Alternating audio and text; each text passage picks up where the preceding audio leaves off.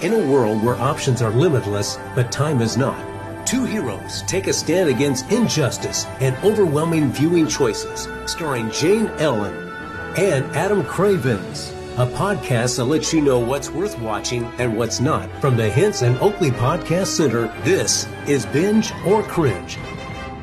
Hello and welcome to Binge or Cringe. I'm Jane Ellen. And I'm Adam Cravens.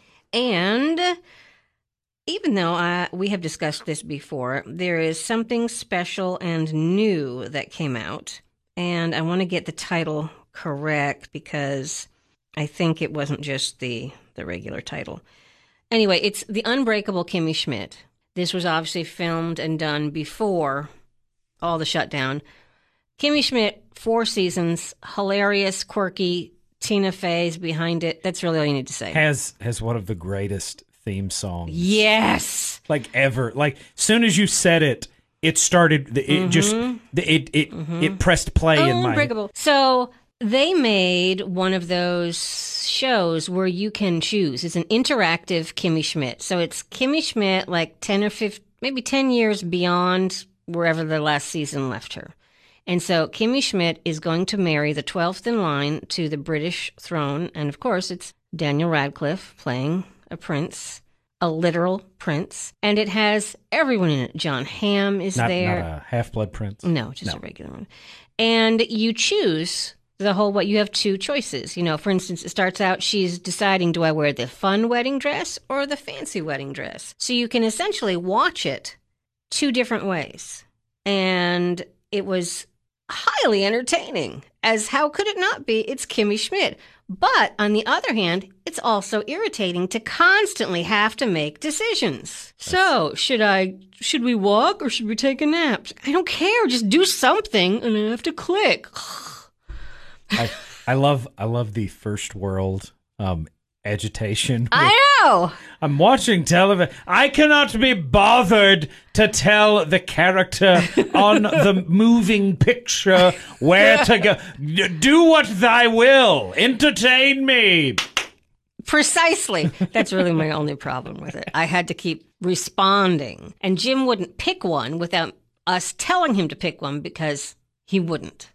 Well, be, he probably didn't want to be blamed for the poor. Like, if he happened to go in the wrong way, and they were just like, "I hate this. Why did you pick this?" He was just he was trying to ameliorate. The only one where he tried to have a conversation with us was there is a point when Kimmy Schmidt is given the opportunity to kill the Reverend Jon Hamm, to kill him because he's a horrible person and no one would ever find out. Not not like the real life Jon Hamm. Right? Like, no, why no. Why it was made clear how Hamm? delightful he is through the whole thing. Just making sure. And so there are four choices: uh, shoot him, blow him up, blow him up, stomp him, set him free. And so Anna Grace and I are like, shoot him, shoot him.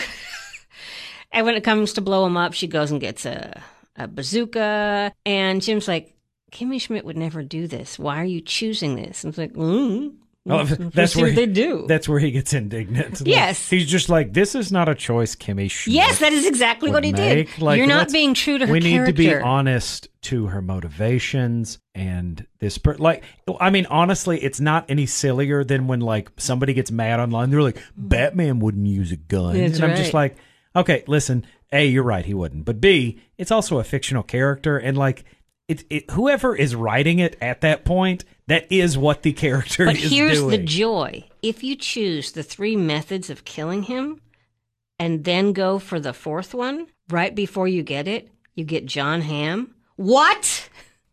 You picked all three of them? so so there are many nuggets of delight in the interactive Kimmy Schmidt episode. For the majority of Jon Hamm's work, like, you know, Beirut or Mad Men, or just like a lot of the stuff, uh, what was it, Million Dollar Arm, I think. Um, yeah. Um, a lot of stuff he does is like primarily dramatic. And I really don't think this guy gets the appreciation that he. What is, is he in Bridesmaids? Is that he's got like a cameo in oh, it? He has so many Tag. cameos. But I'm just saying, like for a guy that is widely recognized for being very dramatic, because like Mad Men isn't a particularly funny show. Well, but you the, see, he's a funny angel in Good Omens on Amazon, which I'm sure you haven't seen yet, because Anna Grace is going, oh, That's Gabriel, the one that jogs all the time. And I said, Yes, it is. But I mean, again, the guy's hysterical Yeah. and like just widely recognized for being something that is the direct opposite. Have you ever watched that. a Billy Eichner, Billy on the Street? I don't believe so. Well, it's Billy Eichner. I who- figured that out. Who is known a lot for being funny slash yelling at people. And he just goes up in people's faces with famous people with him. And one day he did it with Jon Hamm.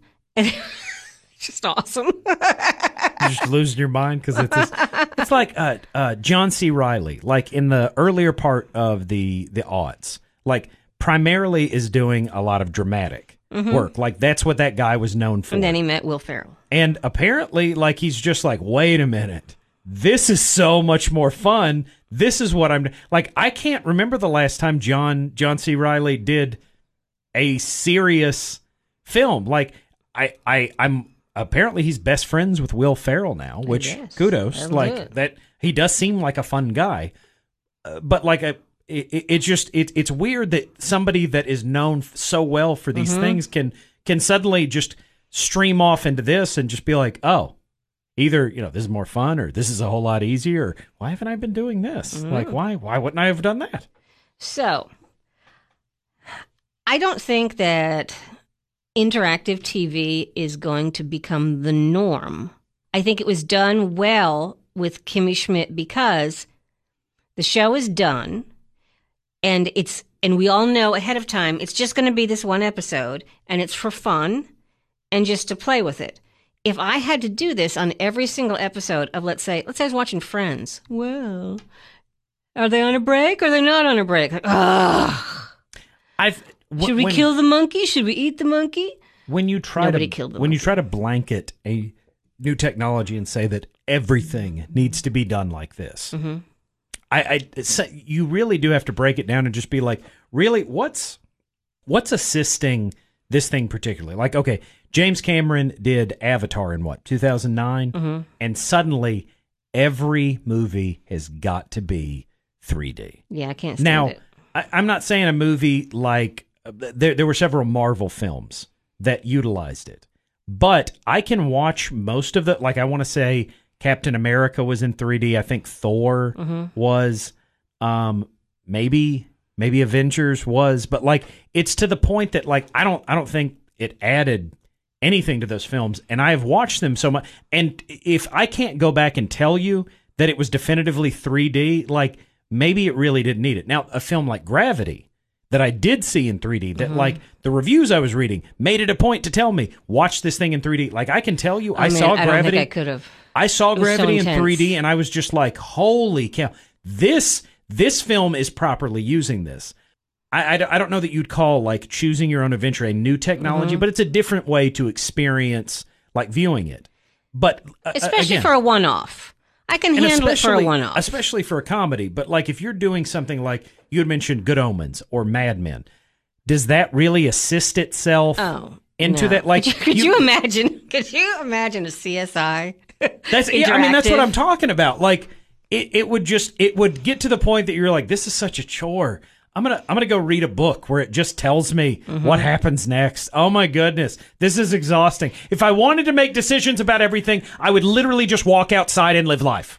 Exactly. Yeah. Our point. So it is fun. I do recommend it. And I just don't want every show to do that. And that's not the case here with Unbreakable Kimmy Schmidt. And there is a bit about the song. Oh, there. okay. Yes, if you try to, if you have an option to skip the song, the guy is back and says, "Oh, you're to try and skip this? Oh no, you're not, because I've got a longer version." okay, so uh, it's and Tina Fey is a robot, so it's it's got a lot of fun stuff happening, and I highly recommend it. You're listening to Binge or Cringe, brought to you by Hinson Oakley Family Dentistry. Jane Ellen talking with Adam Cravens about what is worth streaming and and and Yeah. Yeah. Yeah. I watched some other stuff for you, For particularly for me or just for you. you? Okay. All right. I'm listening. Now, I thought for sure this was an Adam Sandler film. And I'm double checking because it's got his friends in it. But I watched every second of The Wrong Missy. Are you familiar with The Wrong Missy? I don't. I don't believe so. Now.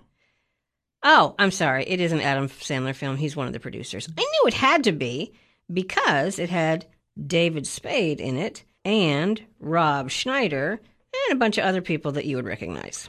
That he he, he brings to every production or every i'm assuming on vacation probably sometimes when he goes to the grocery store um, just any of those things So, this is the story. You've got this regular guy, and that's David Spade, just a regular guy.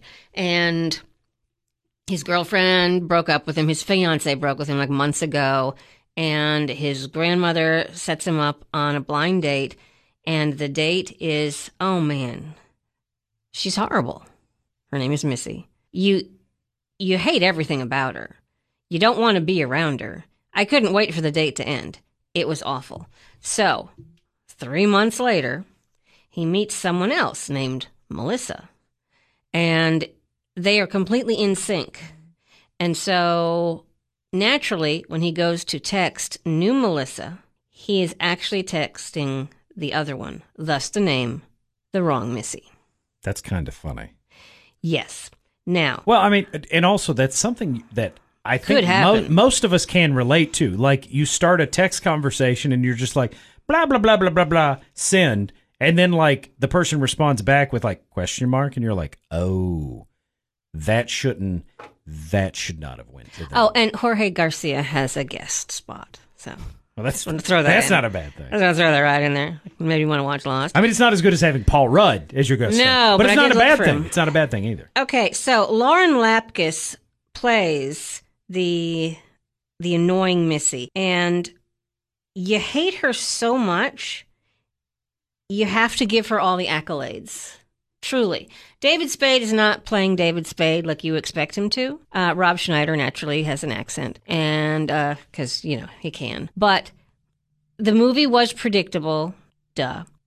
It was raunchy. That's that's the, both of the things are, are foregone conclusions. Yes. I know there was something that made me laugh out loud, like, ha ha. This is one of those, but I don't remember what it was, but there was something that made me do that. However, she is so irritating in that role. She deserves some manner of recognition because it takes a lot to pull that off. And so naturally, she's invited to this very important retreat so David Spade's character can get a um, promotion. And he's surprised that it's her because she is what? The wrong Missy. And it's just a whole thing. And so then 10 minutes into it, Jim says, And how do you resolve this? I said, Oh, he's going to find out that she's really great. Ta da! I mean, Sandler Sandler movies, and when I say Sandler, I don't mean like Punch Drunk Love or uh, what was it, Rain on Me. Like I don't mean those Sandler movies, but like the ones that he like is a co-writer on or you know produces or usually stars in. Are, are they're usually not about like breaking narrative boundaries or surprising like they, they don't Shyamalan you at any point Right. like if if you can't watch an Adam Sandler a preview for an Adam Sandler movie and not tell within a reasonable reasonable degree of like certainty what the plot of that movie is, like you're you're not trying hard Now, enough. let me give you an example of what kind of movie this is.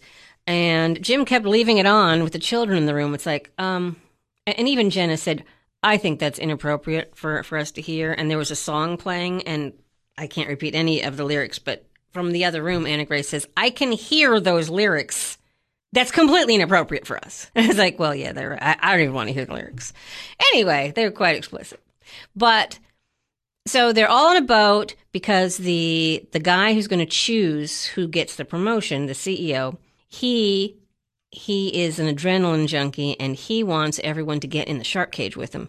But there'd been no sharks around. So naturally, Missy, the wrong Missy, decides to make some chum even when there's a sign that says no chumming. And Rob Schneider, the captain of the boat with the missing fingers and the accent, as they fight over the chum because he says no chumming, it gets all over her. So naturally, she kneels down at the end of the boat, right above the shark cage, and vomits into the shark cage, thus attracting the sharks. So she didn't actually chum the waters. She vomited, and you get to, you know, see it. Now, usually in the picture stories, fake vomit is oatmeal they hold in their mouths. You cut away and go. "Bleh." or, This- or this it's like a hose, yeah. like that they've got right here, or or they just they you get to hear it, but you don't. No, there was not it. a lot of hearing. It wasn't a, a Family Guy type of vomit situation, but it was that color. It was more sirloin burger chunky soup, It's and then you could like see it Campbell's floating. chunky, if Yeah. you will, Yeah, like yeah, yeah. with the, with a vegetable chunk. And so there's that. So that that's the kind of movie you're into. Um, it is something that will take your mind off things unless you want it to end immediately or unless you're expecting to be surprised. I and like I said, I I'm I'm I will constantly chastise. There there was a point that I liked Adam Sandler movies, but like I was also under the age of twenty. Like as well, I can't really think of one like. Oh, I think if I was a 19 year old boy, I would find this hilarious. I mean, that's what I'm saying. Like when um, Happy Gilmore came out, I was 15. When uh, what else? Billy Madison came out. I think I was 14. Like I'm just like these movies. Are, Mm. This is No, great. this is the height of comedy. I mean, they're not. But Um, again, she is brilliant at this whole thing she's got going on. Perhaps the biggest movie role you will know her from is Jurassic World.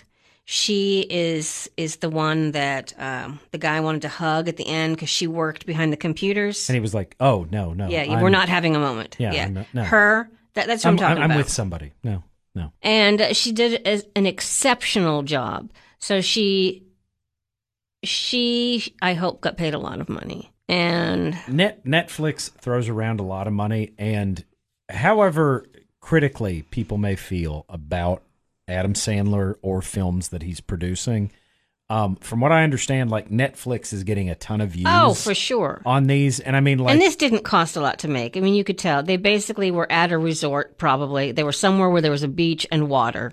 well, for about a Maybe three months. for about a 10 year period like adam sandler made movies for sony and like he had he had a, a better track record and a higher profitability than like tom hanks had which still it- hurts my head to hear that even when i hear it now but i mean like adam sandler understands his audience Yeah, and he does and a great like, job of that. and he doesn't need a three hundred million dollar budget like to achieve it either. Like, Mm-hmm. I mean, really, he just needs some fake barf. yeah. Um, some people that probably don't have a lot of respect for themselves, and they're just like, "Yeah, sure, I'll do that. You want me to do that for money? Yeah, sure. Yeah, that's what. Uh, what am I doing? Right? Okay, so I'm a I'm a captain without any fingers, and I talk with a weird, probably probably offensive accent. Yeah, I can do that. That'll that's gonna pay the bills. That's. Okay, right. that'll be fine. Daddy needs a new pair of shoes. So anyway, uh, the wrong Missy is the right movie for some members of the audience, and other than the Sandler movie with Jennifer Aniston, which was one of his best Netflix ones, this just had a Sandler vibe as opposed to the others. This this was more in line with that Jennifer Aniston Sandler movie that he appeared in, but it wasn't that And- good. And mind you, it's the murder mystery one. Yes, not what was it? the murder Just- mystery one. Just go for it. Yeah, don't- was that. the other one? No, okay, I'm talking about the murder mystery one. So it wasn't like um, the ridiculous whatever six, seven, eight, nine. I, I always mess the hateful eight that you kept yes, the ridiculous. Yeah, the hateful eight. It's not that level of I want to stick a fork in my eye. So, so there. It is what it is, and the lead actress is spectacular in the role that she was asked to portray, and that is the name of that tune. I mean, real. th- I mean, as an as an actor or actress, like I mean, as much as we would all like to be part of, you know, like like you know, The Godfather or like you know other films Mm-hmm. that just have have respect and reverence, like you know that just echo throughout the halls of eternity. You know, sometimes just being good in the movie that you are hired to do and like doing it well.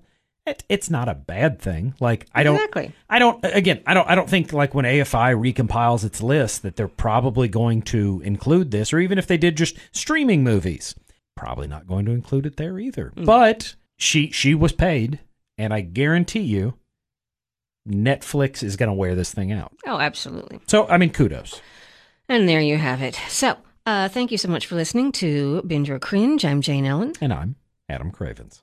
You've been listening to Binge or Cringe. Download your favorites and keep up with new episodes in the Hinson Oakley Podcast Center.